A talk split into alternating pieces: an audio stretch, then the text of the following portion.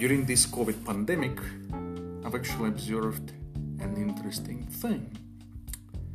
I've always been publishing some controversial stuff written in a very ironic way that some people don't really grasp as ironic, but it doesn't stop being ironic nevertheless. But nobody was actually paying attention that much to the content that I publish. And that's fine because I don't publish it for somebody else. I publish it mainly for very few people. Um, who check it out once in a while, say like, I'll get it, that's fun, uh, that's cool. But lately,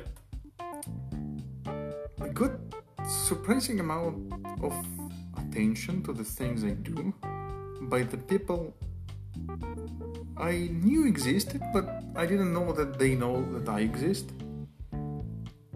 And the comments that I get are as follows like, why in the hell, Anton, are you so active when you're supposed to be staying low at your apartment because of COVID?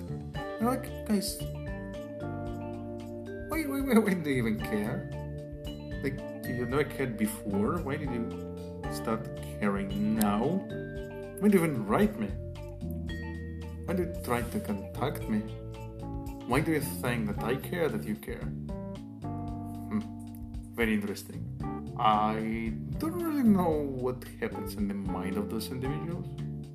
Probably nothing, except the fact that they think that they should save the world, which is pathetic. Which is pathetic.